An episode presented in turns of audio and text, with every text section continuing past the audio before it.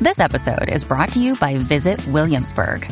In Williamsburg, Virginia, there's never too much of a good thing. Whether you're a foodie, a golfer, a history buff, a shopaholic, an outdoor enthusiast, or a thrill seeker, you'll find what you came for here and more. So ask yourself, what is it you want? Discover Williamsburg and plan your trip at visitwilliamsburg.com.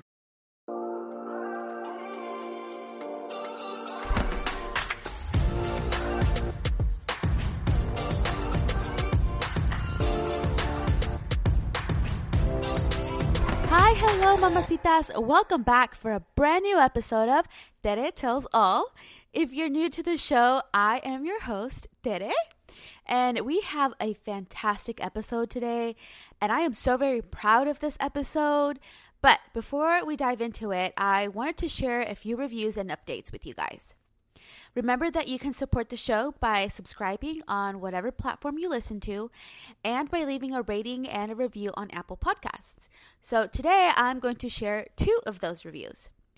The first one is from Nesrod93.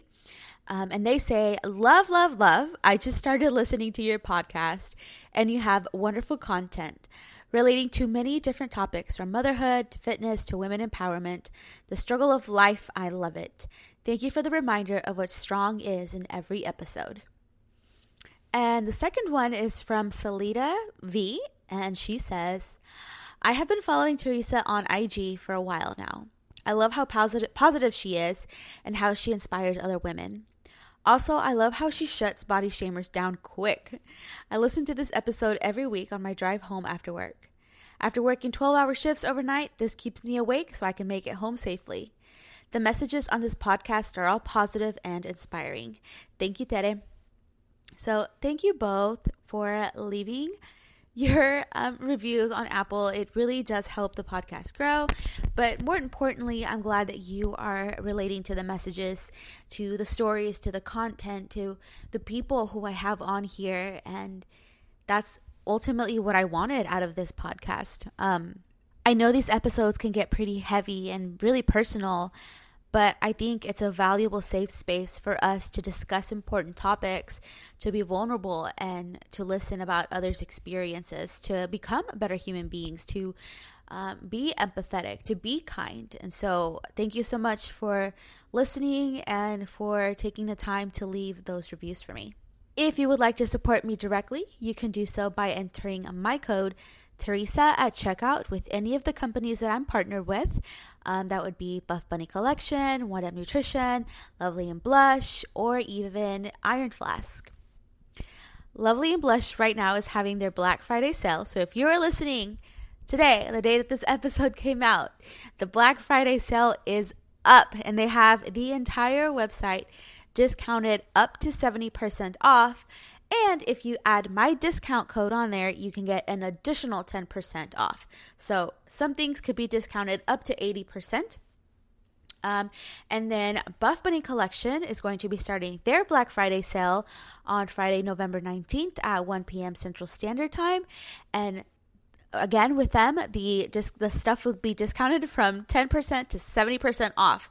So if you are in the need for cute boutique style clothing, hit up Lovely and Blush. If you need some fitness wear or some bathing suits, then hit up Buff Bunny Collection starting on the 19th. Um, and then for One Up Nutrition, you can get some pre workout, some protein, all that stuff, 20% off with my code Teresa. And then Iron Flask, they haven't announced a Black Friday sale, but I know they will have one.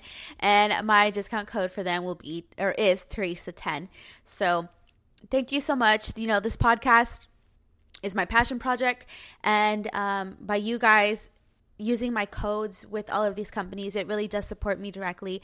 And I appreciate you guys so much for that. All right, moving on to today's topic. Uh, this is one that I've been wanting to do for a while, but I held off on recording it because I wanted to have the right guest to join me when I talk about this. If you've listened to any of my other episodes, you know that I am a huge believer in therapy and counseling. I think that working with a professional to heal your inner child and your trauma is truly the key to self awareness and self acceptance. um, getting a hold of my health, you know, physically with like exercise and nutrition, that was definitely a game changer. But going to therapy for me was life changing. I think it's what really helped me heal in ways that I didn't know that I needed to heal. Um, heal with myself, with my heart, with my inner child, with my traumas and experiences. And so I think it also really helped me find my voice. And it's the reason why I'm here today recording this podcast and sharing everything with you guys. So I will always be a big believer in, in therapy and finding the right therapist or the right counselor to work alongside you as you, you know, improve your, your yourself and your mental health. Um, one of the topics that my guest and I will be discussing is generational trauma. Uh, generational trauma is not a new concept. In fact, it's been around since the 60s. So it's been around for quite a while. Um, but I think in recent years is when people really have started to look into it a little bit deeper and really understanding how generational trauma manifests itself and why it's something that we really need to talk about.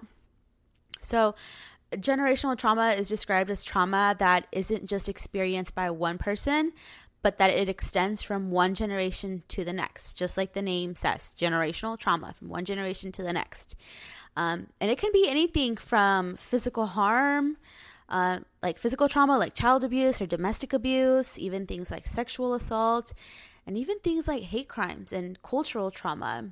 So, you know, it it it extends a variety of ways that this trauma can happen, and you know, you know the way you can tell if you have it or you suffer from it or it affects you is you know, you're hyper vigilant, you mistrust, you have anxiety, you have depression, or even a lack of self esteem or self confidence.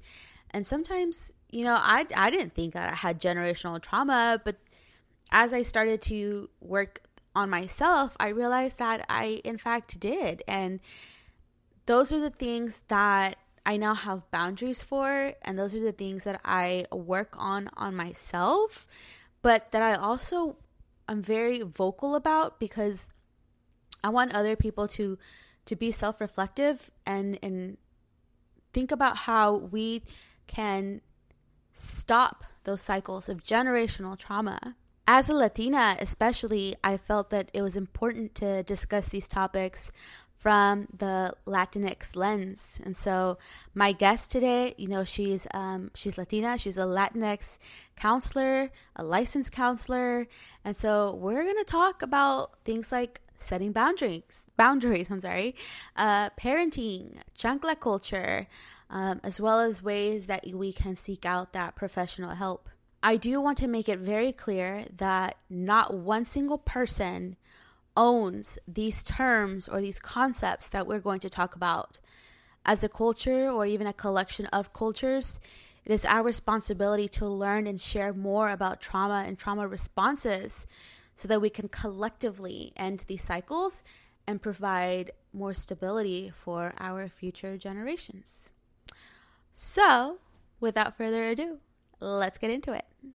When you need mealtime inspiration, it's worth shopping Kroger, where you'll find over 30,000 mouthwatering choices that excite your inner foodie. And no matter what tasty choice you make, you'll enjoy our everyday low prices, plus extra ways to save, like digital coupons worth over $600 each week. You can also save up to $1 off per gallon at the pump with fuel points. More savings and more inspiring flavors make shopping Kroger worth it every time. Kroger, fresh for everyone. Fuel restrictions apply.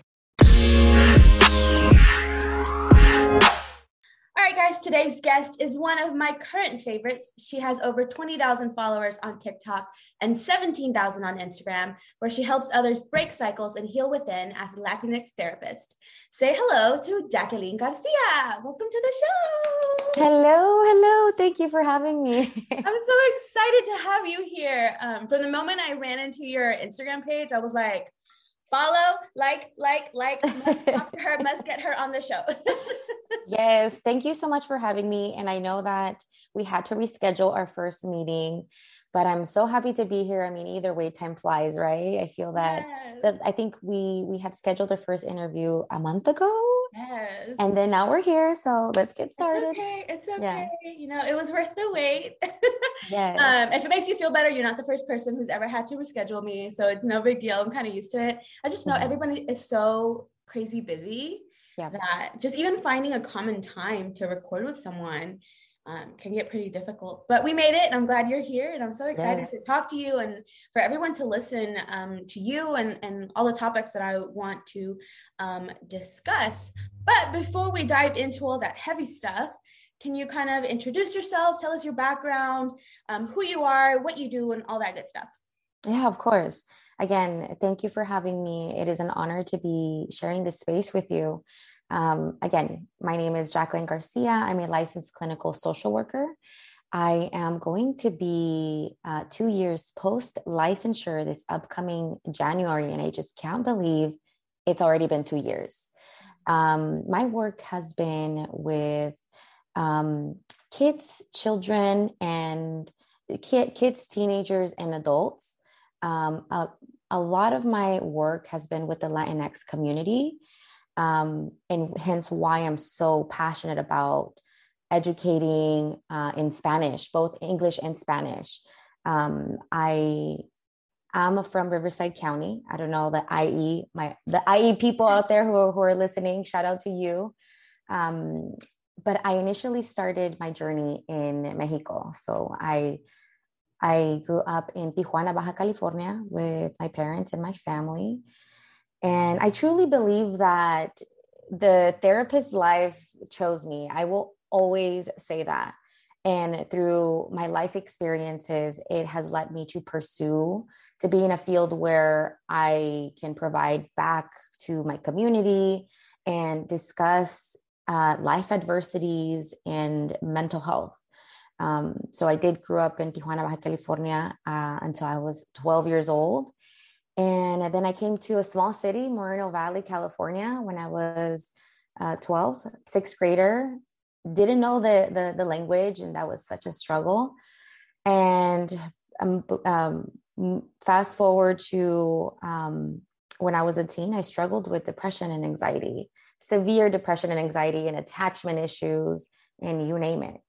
And so that led me to see a therapist. And after that, um, I, I, I was in therapy for a year and I decided to um, kind of like that seed was planted. I'm like, I want to be a therapist too. Mm-hmm. So that's a little bit about me. Um, I see, uh, I treat with the DSM 5, which is uh, a broad, um, our Bible, right? Our Bible uh, to diagnose um, individuals with um, uh, mental health.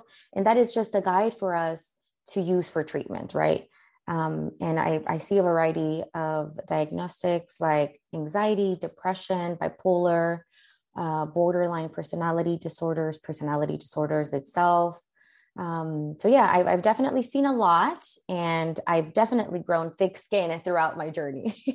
yeah, yeah, yeah, That's quite a journey.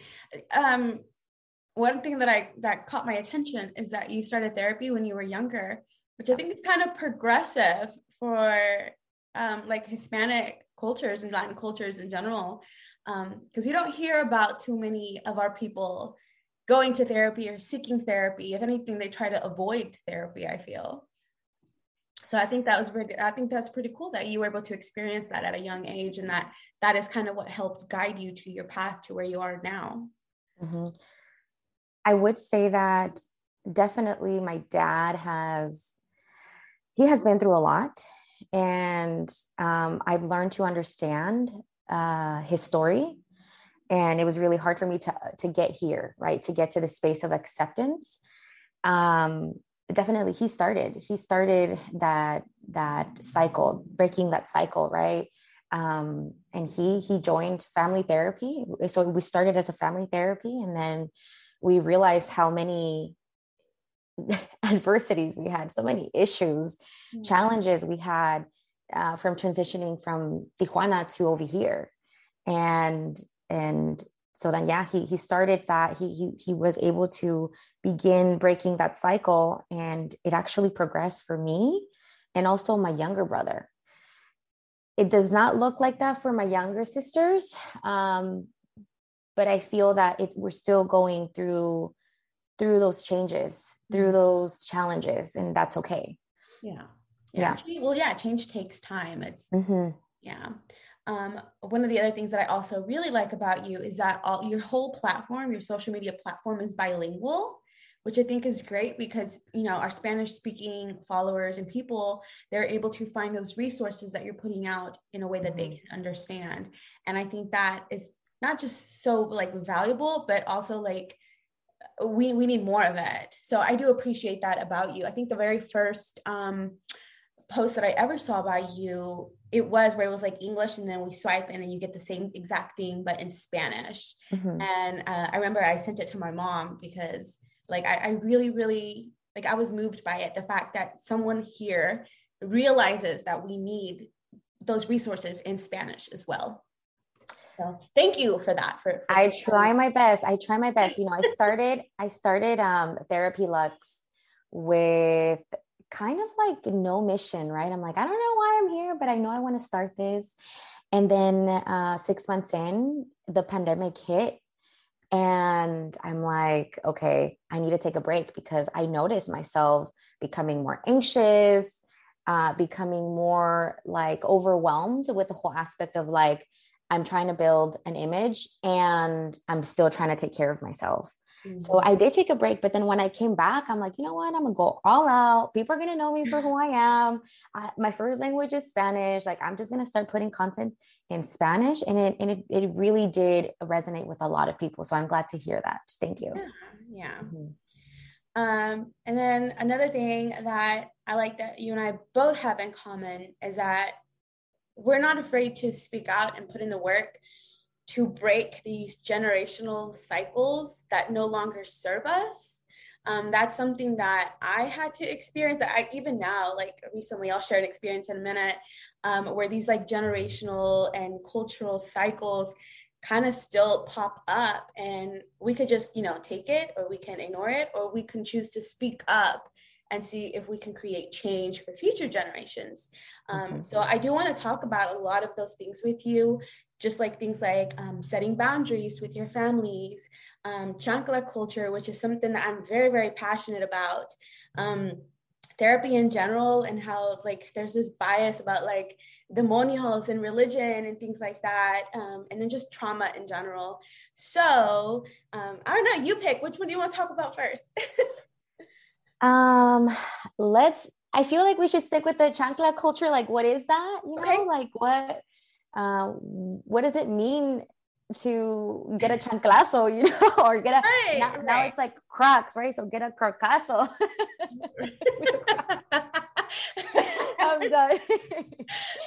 um, yeah, you know, I, I you see you see this um, very embedded in our culture right like like chancla culture um, you do something wrong, like los ojos, te pelan los ojos, you know, and it's you already know you're gonna you're about to get it at home. Mm-hmm. Um, and it's really just there are so many other ways to communicate with children, with teens, with adults, right? That doesn't necessarily have to be a reaction, right? right? Because if you think about it, like parents, and I'm not a parent yet, and I totally understand. And I think, like I said, my parents have tried to and continue to try to break cycles. And at the beginning, I remember when I was like young, like five, six, el chanclazo, el cintorazo, right? And it's like, ah, like so scary. Like that's not okay. You, you, you, you start creating uh, trauma bonds, right? You start creating fear and worries into these children, into these kids. And now children are walking on eggshells. They cannot be themselves. They cannot express themselves. They cannot um, just that freedom of learning and unlearning, right? Mm-hmm. Um, and later on in life, you see that this may turn into um, hypervigilance, trauma symptoms, right? Like being watchful. If you drop if you drop uh, my mug you know i'm drinking coffee and if i drop my mug accidentally and my partner is in my home i immediately fear oh my gosh i'm so sorry. I'm so sorry that I, I dropped my mug accidentally. I'm so sorry. Let me clean it up. And and it's kind of like that fear that continues to show later on in years mm-hmm. right? So it's it's starting from our roots. Like why why do we feel that we have to react instead of respond to a situation? It's valid for us to feel anger. It's valid for us to feel irritated towards our family members our children our friends our family. But there are a lot better ways to um, communicate like hey i feel angry when um, you are on your phone the whole time and you're not paying attention to me. Is there any way that you know we can put phones away for like the next 30 minutes? And then later on we could proceed with our lives right? Or with children. Um instead if they're showing uh, temper tantrums or they're experiencing any anger outburst it's like i see that you're angry what's what's going on? Like do you do do we need to go for a walk? Do we need to go outside for a little bit? Do we need to play with our pet for a bit so that way we can co-regulate together? Mm-hmm. right? That that looks different. Mm-hmm. but how do we how do we change these patterns? By starting a conversation kind of like what we're doing now. Mm-hmm. right? So all the listeners out there there are so many different ways than immediately get a, a chancla or a cocazo right but it, it's just starting those conversations now and implementing those seeds yeah I think a mm-hmm. lot of it also stems from not knowing. I grew up on on chanclazos and you know the belt or you know the vacuum cord, whatever was within reach, you know, like whatever was within reach, that's what what we got. And um, I've shared on here before that what that created was like a sense of fear and resentment with my parents because it felt like they always saw the wrong and they punished me for the wrong but they never saw the good and they never celebrated the good. And i like i had a very difficult time with my parents as as a teenager because of the way that they disciplined me from from when i was very little. Um but you know i once i got older and, and i asked my mom like like why like why why did you hit us and it was like well that's what your grandma did you know and it's it's just because that's all she knew because she was brought up that way. So then when she became a mom, then she just continued the cycle of disciplining the same way. And I made the choice when I became a mother no, I'm not continuing the cycle. This cycle stops here. And luckily, because I um, wanted to become a teacher, I took a lot of courses in like child psychology and building relationships with kids. And then my minor is actually in psychology too. So I did a lot of like um, Latin um, psychology, women's psychology type of stuff. So I think I, I felt equipped enough to find other ways to discipline that did not include physical punishment and um, but yeah a lot of the times it's just because they don't know it's just something that's been carried on from generation to generation and they don't know another way. And i think speaking out about it um, is kind of what's going to help other people acknowledge like oh yeah i still do that. Maybe i should consider something else. Or even for our younger people who don't have kids yet like you said you don't you don't have kids yet but you already know you have that um, you've made that decision that when and if you become a parent, like you're going to parent differently, right? So mm-hmm. starting these conversations, I think, is like big step number one in the right direction. Absolutely. And also, like, I feel that times were so different. I mean, social media wasn't a thing back then, right? Mm-hmm. And now there are tons of free resources out there on TikTok, Instagram, Facebook Lives. Like, there's YouTube, there's so many outlets that I feel that times will progress and things will get different and better. Mm-hmm. Mm-hmm. Yeah, I agree. Yeah. Um, you mentioned, you know, starting the conversation. That's actually kind of what I did with my son.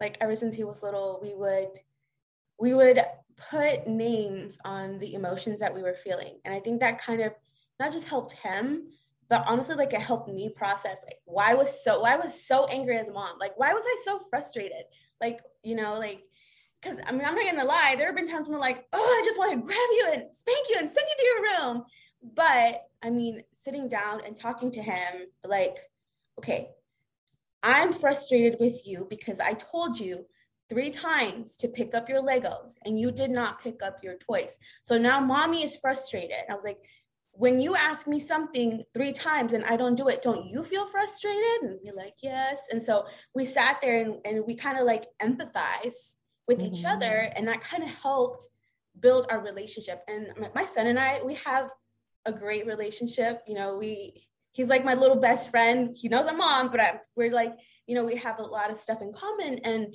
I think it's because we had these conversations and we named these emotions and we um, even when it was uncomfortable for me because i'm the one i'm the parent so i had to lead by example even when it was uncomfortable i know that it's created this great relationship that we have now and it's not built on trauma it's not built on fear um, so yeah i think i think that's like there's one thing that i am proud of myself for is the kind of mother that I have become. No, no, thank you. that is awesome to hear. Yeah. And, you know, we see this dynamic, right? Of like, you grew up in a home where, whether it was subconsciously or consciously, these disciplines were implemented.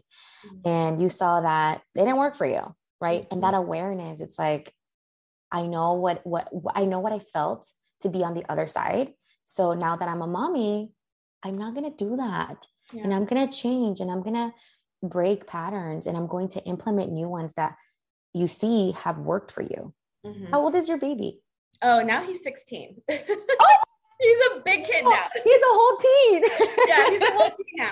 But but I think uh-huh. you know I I say that like all of those little things have built up because you know most teenagers like once they hit their teenage years they want nothing to do with their parents, right? Whereas my son will be like, hey, let's go to the movies. Okay, what time? He never really hesitates to hang out with me.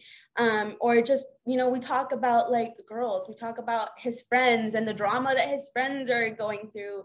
And it's just, it's created this really open communication between us. So yeah, now he's 16 and, you know, he's his own big old teenager in person with his own life. But um, yeah, no, I, I I'm I'm proud of him too. Yeah. I am definitely taking notes, taking notes because I, I think it's a beautiful, uh, it's beautiful to hear that you have that relationship with him, mm-hmm. that you're able to have these conversations that are important. As a 16 year old, there's so many changes happening right now. Yeah. Right. And he did experience the pandemic while being in school, right? That was tough for him. Yeah yeah. For, i think for everyone especially for for kiddos uh teens who were in school that change where you know you used to go to school and acomadrear like to meet with your friends you know show off your new shoes and things like that. And that totally changed for a year and a half right? But mm-hmm. I'm, I'm happy to hear that that you have that relationship with him well, I just want to put the disclaimer that I don't think I'm a perfect parent. You know, all parents mess up. I have my fair share of mess ups too. So. Yeah. Just make sure I want to put that out there. There's you, a disclaimer. you are human. You are human. and it's so valid for you to feel all types of emotions. And yeah. there's no such thing as a perfect human being. Yeah. Yeah. So, I mean, I don't know if you can speak to this, but instead of always reaching for the croc or the chancla or the belt, what are some other ways that parents can i guess discipline and communicate with their kids? Besides from what i you know what i my experience what are some other techniques or things that you would suggest? I think the language that you use is very important. It's very important to again a lot of the times we carry stress. You know as adults we may um, carry stress from work, stress from life itself, our own traumas, sometimes unresolved traumas. And so when we become triggered, what happens? We tend to react. Mm-hmm. We tend to immediately act out of impulse and say things that later on we're like, I shouldn't have said that. Mm-hmm. I feel so guilty, right? I, I, I hear uh, parents that I work with say, um, you know, I said this, this, and this. And later on, I had so much guilt and I didn't know how to come back from it. So, a few ways is language, right? Language and the way that you are um, responding to the situation, right? If you feel that you are being triggered, kind of like what you said, I sometimes be, I, I get angry. Mm-hmm. I'm like on edge sometimes. It's learning, doing a body scan and saying, if I say what I'm thinking, it might uh, create some sort of effect into my child my child's life right? So it's having parents having that awareness of like what is it that i'm feeling? Am i displaying my anger onto my child because i had a bad day at work um, and now i need to take a break and then come back from it? Um, or um, you know just kind of have a sit down conversation kind of like what you said. Um, mommy's feeling very frustrated right now. Um, what is it that we need to do right? Like taking more of like a we approach mm-hmm. rather rather than you you right. you did this you did that. You you're not cleaning. You never clean your room right? Like staying away from like those over generalized statements. That's one. Two is again kind of like what you said earlier um my parents um only were able to see like the bad right the quote unquote bad like what i what i what i did what i misbehaved on mm-hmm. um, and they failed to recognize the the the positive side right mm-hmm. me completing my homework me getting a's on you know my quizzes and things like that so it's also recognizing the the behavior that's appropriate in your home and maybe the behavior that needs some sort of consequence, right? So setting like a token economy system for small kiddos, for kiddos who are maybe between like four to eight years old, uh, making a chart, making a like Monday through Friday or Monday through Saturday, wh- whatever you choose to, and really highlighting like, you know, you you you cleaned your room today, you did your bed, so we're gonna put a little star here, and by the time that you have five stars, we're gonna go. I'm gonna um, we're gonna celebrate that win, and we're gonna go for a walk. We're gonna go for an ice cream. So whatever it is that you want to implement that reward to look like, doesn't necessarily have to be a big toy. Um, it could be as small as you know a michoacana ice cream, you know, or something that um, meets your budget. Right. Right. So highlighting both the the rewards and the consequences as well. Mm-hmm. One thing that I do want to touch on with your reward system, though, is if you if you say that there's going to be a reward, it's very important that you follow through with that reward. And I know this also from teaching because I help teachers with classroom management a lot where you know they tell their students if, if everybody behaves this week I'll bring popcorn on Friday. And then the teacher doesn't bring popcorn. So then the kids no longer believe the teacher. So then they're going to be misbehave the next week, right? But this can also apply to parenting. So if you told your your child, if you clean your room and you you know you, you do your chores, you do all these things, and we're going to celebrate on Saturday, then you need to celebrate on Saturday. Don't lie to your kids because they'll they'll pick up on that. Yeah.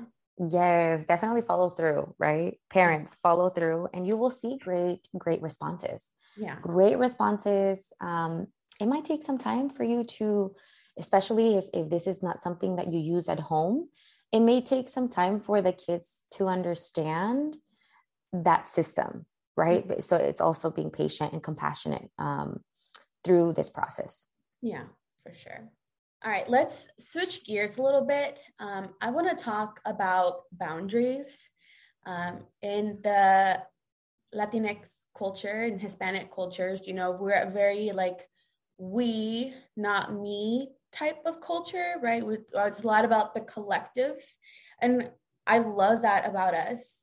But there are times when you do need to prioritize the me and sometimes it's hard to do that, whether because you've never been conditioned to put yourself first um, or because you're afraid of what your family will say.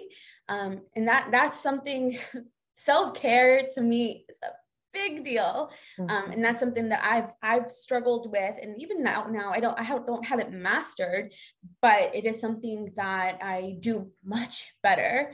Um, and you've shared that too about you know setting boundaries. And it could be as simple as like you know you're at a relative's house and they offer you a second plate of food and you being okay with saying no gracias ya estoy llena right? Like, I'm good, I'm full, but thank you. Because sometimes we don't want to say no to things like that because we don't want to come off as rude. So when I talk about setting boundaries, I mean like the big things, but also just the little things. So let, let's talk about that. Boundaries. Oh gosh. You know, I, I didn't learn this term until I was in college. Like I didn't even know what boundaries were at home. I didn't know what boundaries were in my relationships in high school. I didn't know what boundaries were, period. Right. Like, and when I got to college and I started yeah, getting more into like sociology, psychology, and things like that, I I started unpacking on you know on my own all of these things and I'm like dang like I I was real real deep lost in my self identity and what I wanted and and what I didn't want. And um, I think every household is different, right? But we do share kind of like the topics that I discuss are the very general that I kind of hear all the time that my clients share. And I'm like, yeah, like yo te entiendo. Like I feel that. Um, and it's it's before I get into this spiel, right? Um, I want to ask you did you know boundaries? Because you know that I didn't know boundaries, but did you know boundaries growing up, like as a child, teen, adolescent? I think that I set boundaries and I communicated my boundaries, but just like you, I didn't know that they were boundaries, right? Like I wasn't afraid to say no. Um, like I'll give you an example. Um, you know, when we go to like family functions, we have to greet everyone and give them a hug or a handshake or a kiss or all of the above. Um, and so, as far as I can remember, I would tell my mom, no. Like, I would go say hi to like the people that I was close with because I felt comfortable doing that. But then there were certain relatives where I didn't know them. So I wasn't about to go kiss them hi um, there was one uncle in particular who always made me feel very uneasy. Um, and so I just flat out like wouldn't even go say hi to him just because I didn't feel comfortable. And it was a big, it was a big thing with my mom and I. She'd always say that I was um, apretada, that I was rude, you know, all these things. And I would be like, I don't care. I don't care. I'm not doing it. You can't make me. So that's just kind of an example of how like I was setting my boundaries and I was communicating my boundaries. I just didn't necessarily know that that's what I was doing. Again, like you probably until like later, later, like early 20s is when I realized what the heck I was doing. Yeah. And that is actually you were prioritizing your needs and probably your nervous system was reacting to responding to this situation, right? Like he, he ain't safe. I'm not going I'm not going to go say hi to him. Yeah. Um and I think, you know, going back to like what I was saying, um boundaries sometimes were not taught in Latinx homes. Um, again, going back to that awareness part, right? They were not taught boundaries in their previous generations with their parents and and so forth. And it's something that whether it was done subconsciously or consciously it it wasn't implemented mm-hmm. right? And so yeah you hit really good points. Um you don't have to say hi to everyone at the family carne asada mm-hmm. you know? You don't have to. If you feel if you don't feel safe you don't have to say hi. Well and then just to clarify i wasn't like And I told my mom this because I, I, would tell her, I was like, Mom, it's not like I'm ignoring them. I still wave. I'm like, hey, hi, tía, hi, tío, whatever. Like, I'm acknowledging them that they're there. I'm still saying hello.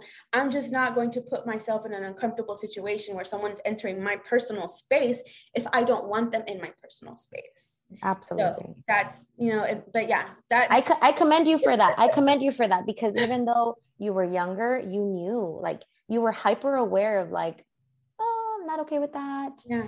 Um, instead of like me growing up, totally fawn response, totally people pleasing, totally no boundaries. And it's so interesting. Like now that I look back and I'm able to say, um, I did not know my limits and I was such a people pleaser. And I still am sometimes, but I'm aware when when I'm I'm okay to say no because I really can't show up in that space. Yeah. Um, but yeah, like you, also mentioned the, the comida, right? El, el, segundo plato, que cuando vas a la casa de tu mamá, te, da, te sirven los chilaquiles completo, like they serve all the, the, yeah. the food. Here, have a second plate. And it's like, no, mom, like, no, I'm okay. How about I'll come tomorrow for coffee and this yeah. plate tomorrow? I think recalentado mañana. like, it's okay. um, and even um, body image, mm-hmm. right? Huge. I still hear comments from my mom today um, about my body, no matter if I am on the thicker side or the leaner side. She will say something not so positive about whatever my where my body is at and I put a stop now. I'm like, you, I'm feeling bullied right now. And yeah. I'm feeling bullied right now. And this is not okay, mom. And I rather not you uh, mention anything about my body. Right. I think that's huge. And, and, um, I will always remember this comment that my mom said, and maybe so many listeners can resonate with this. Um, I was going through a breakup and I gained 20 pounds. I gained 20 pounds. And um, I went to my mom's house and I was already like living on my own. Hence, I needed to set that physical boundary, right? At a very early age. And I remember coming home and quote unquote, maybe trigger warning out there, you know, uh, she said, Tienes nalgas de señora, whatever that means. whatever that means. I'm like, wow, mom. I immediately left. I couldn't, I froze. It was a freeze response. I froze and I walked away. And I'm like, I'm not going to come home. I'm, I'm not ready to talk to her. I'm not ready to to have this conversation with her. And legit, it took like six months for me to come back. And maybe I was being avoidant, but I was protecting my energy. And yeah, sure enough, I came back six months later and I and I had a conversation with her about body image and how significant um, uh, the cause can be when someone talks negatively about your body appearance. Mm-hmm. And she understood. She understood and she apologized and she and she really tries to um, be mindful of what she says every time that I'm around. Yeah. So they have truly um, probably understood boundaries with me. And I hope that they continue learning more about boundaries on their own mm-hmm. right mm-hmm. mm-hmm. no and one i like that you mentioned that because i've i've experienced similar things with my dad when it comes when it comes to body image Ooh, sorry my microphone fell off um, especially you know being overweight um, so that's something that i had that i did struggle with with my dad um, but i also like that you mentioned that you know by us stating our boundaries it's helping them in turn learn boundaries that they probably didn't learn when they were growing up or even into adulthood. They, they don't know. Um, and like my relationship with my parents completely different from when i was a teenager. You know i told you it was bad when i was a teenager. They didn't understand me. A lot of it is first gen complex which is a completely different other topic. Um, but now that i'm an adult and I'm able to communicate and explain things better, they're able to empathize and it's helping them in turn also I guess, you know, make set their own boundaries now that they're that they're older. Um, but going back to boundaries, it reminded me of a situation with my dad because same thing, he used to always make comments about my weight. Um, and one thing he'd always say too is like, nadie te va a querer si estás gorda. Like nobody's gonna want you if you're fat, right?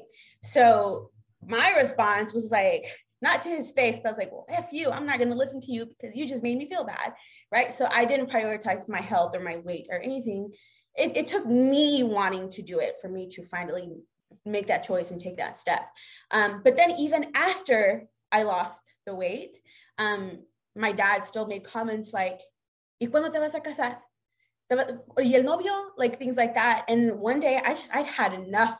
And I sat down with my dad. I was like, look, every time you ask me if I'm going to get married, or every time you ask me if I'm seeing someone or dating someone or anything like that, you make me feel like I'm not enough. I was like, I don't need to be married. I don't need to have a partner to have a fulfilling life. I'm like, Dad, look at me. I have a child. I have my home. I pay my bills. I'm educated. Look at all the stuff that I was able to do without un marido on my side. I was like, I don't need to have one. So I would really appreciate it if you would stop asking. Um, and if it happens, it happens. And if it doesn't, then you just need to be okay with that.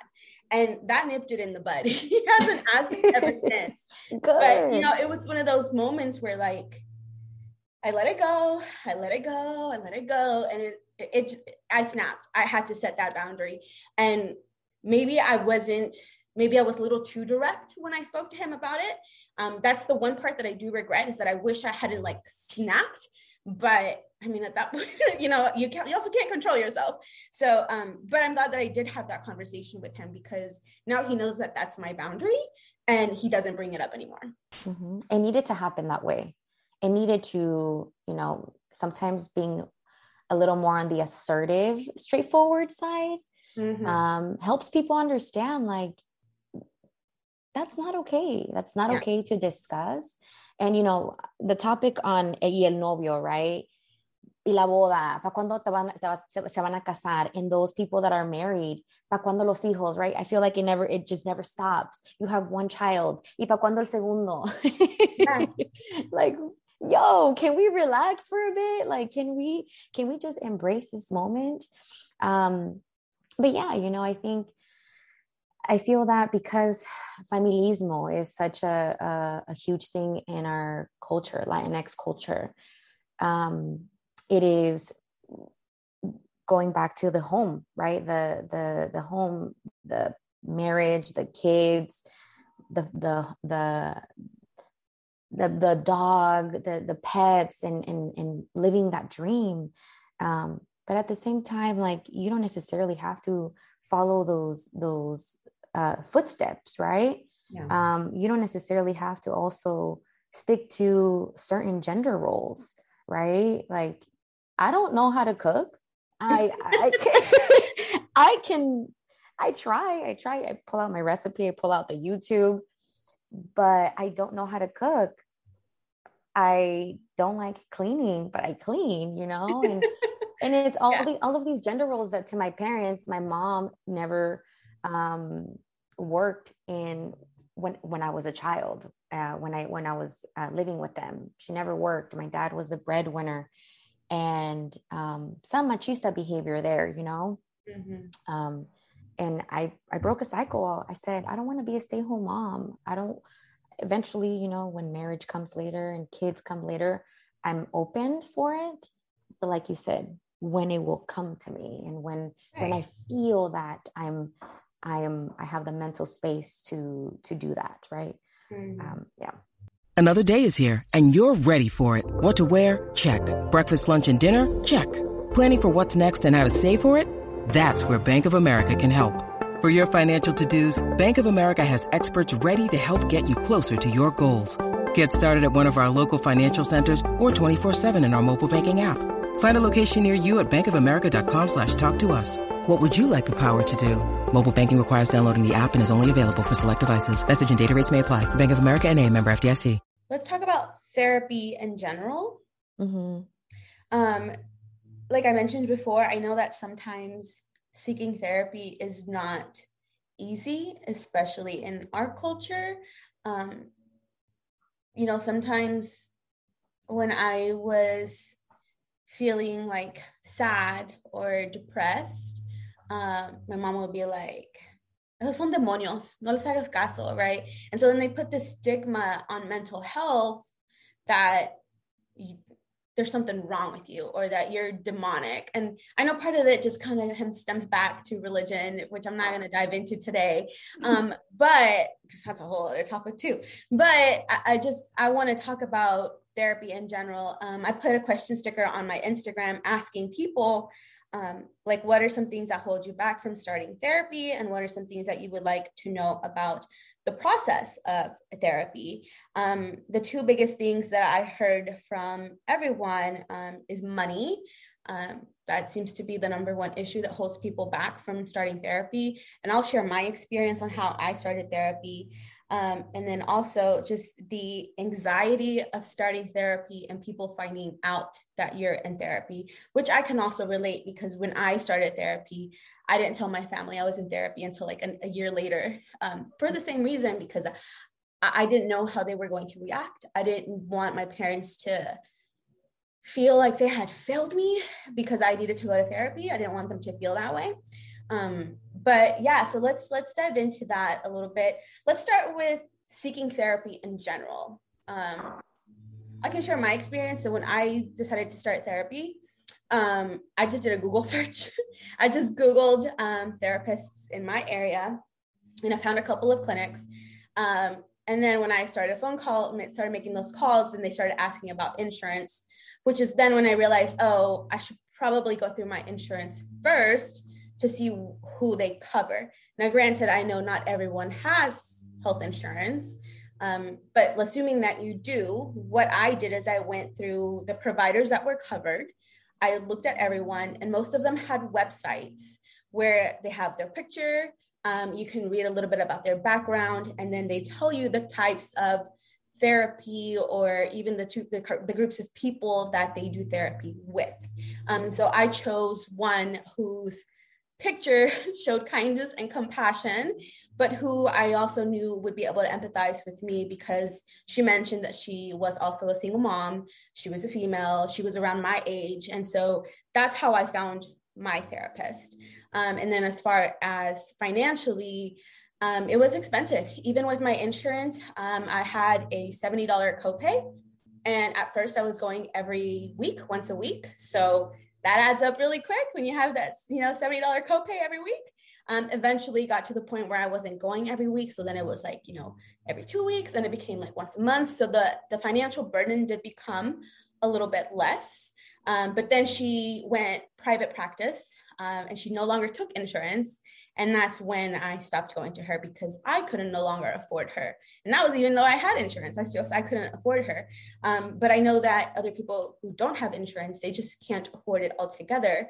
Um, do you know of any resources, or I guess let's talk about how other other ways for you to suggest that people find their therapist, and if you know of any resources to help with the financial aspect of it. Yep. So, and thank you for asking this question because I think this is very important, right? I think we hear um, people say how how expensive therapy can be, how it's an investment, and how um, you know it, it is pricey depending on what type of therapy you're seeking for and if, whether you have insurance, medical, etc. So I started um, in community mental health. Community mental health is pretty much county work um, as an associates associates uh, social worker um, and I was working under a licensed clinical social worker. Um, and so I know that depending on where you live, they should offer um, low income services if you start with uh, county, looking into community uh, mental health, which is uh, under your county uh, where you reside. I also was seeing patients, clients with Medi-Cal. So there are tons of resources. They may um, they may take a while for you to get there, especially now with the pandemic. How high demand therapy, mental health services have been.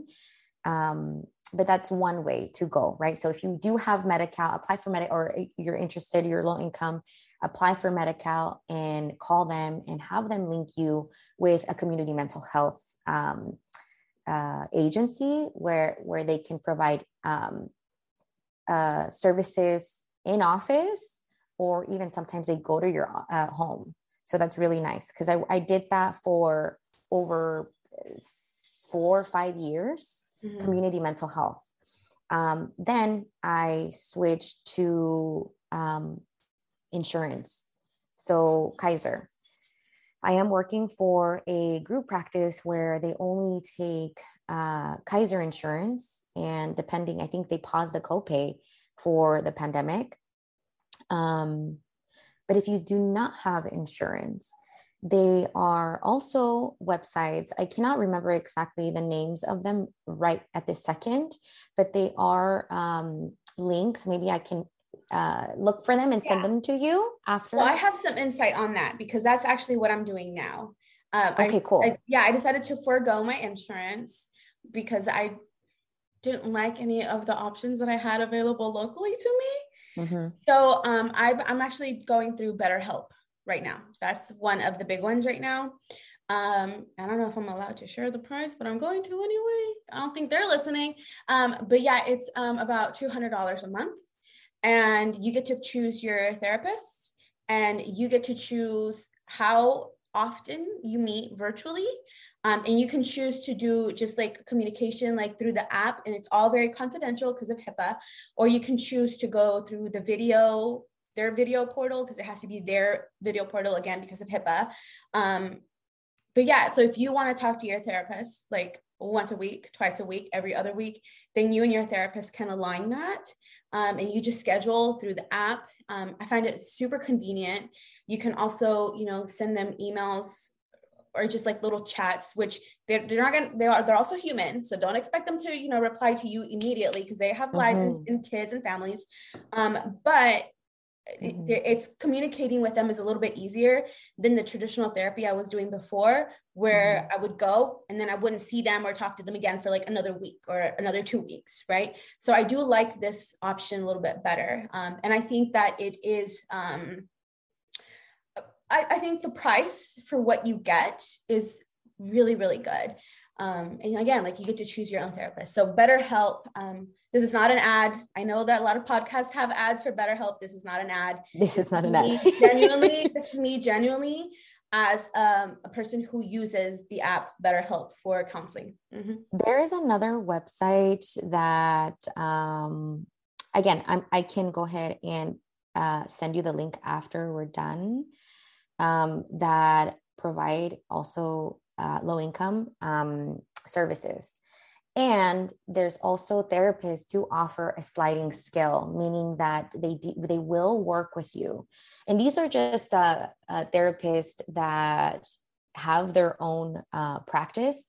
So, for example, like when when I do when I'm fully equipped and, and and ready to go into my own private practice, I am going to offer a sliding scale. I am going to have those conversations with people because I've been there, you know, I understand how it may feel if you um, get charged 175. Some therapists yeah. are charging 200 and over.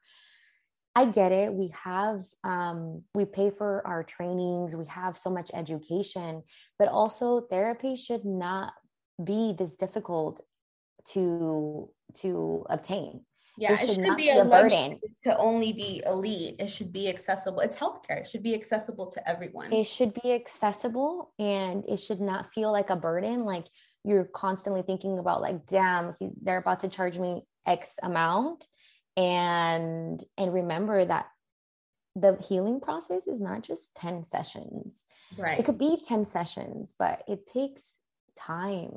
So yeah, definitely a lot of therapists do offer sliding scale and there are different options there. You can also, if you're not looking into getting um, uh, a, a, licensed therapist, there are associates who may have um, less uh, less of a of a um, price than licensed uh, But there's definitely, I'll go ahead and send you the the link um, after we're done. Yeah, no, and I'll totally put it in the um, episode description. So if anybody needs those resources, they're all going to be linked in the episode notes. Yeah. But going back to what you were saying about like um, dismantling mental health stigma, right? Like you, for example, said, I didn't tell my family until a year later that I was in, right? Mm-hmm. Uh, because of possible the shame. I don't want them to feel like they failed as parents. Yeah. Um, and and I think you know, it it has been talked about more uh, recently uh, with the spread of pandemic, the virus, um, how mental health became such a big thing because we were impacted in so many different ways mm-hmm. anxiety adjustment disorders depression trauma and um, what i saw a lot it was ocd ocd traits obsessive compulsive behavior which was the excessive hand cleaning right? Like now i have the virus um, repetitive behavior cleaning their homes uh, multiple times throughout the day because feeling like you are carrying the virus. Mm-hmm. um, so it's it's just again um, checking in with yourself and processing like why is it that i'm feeling this way?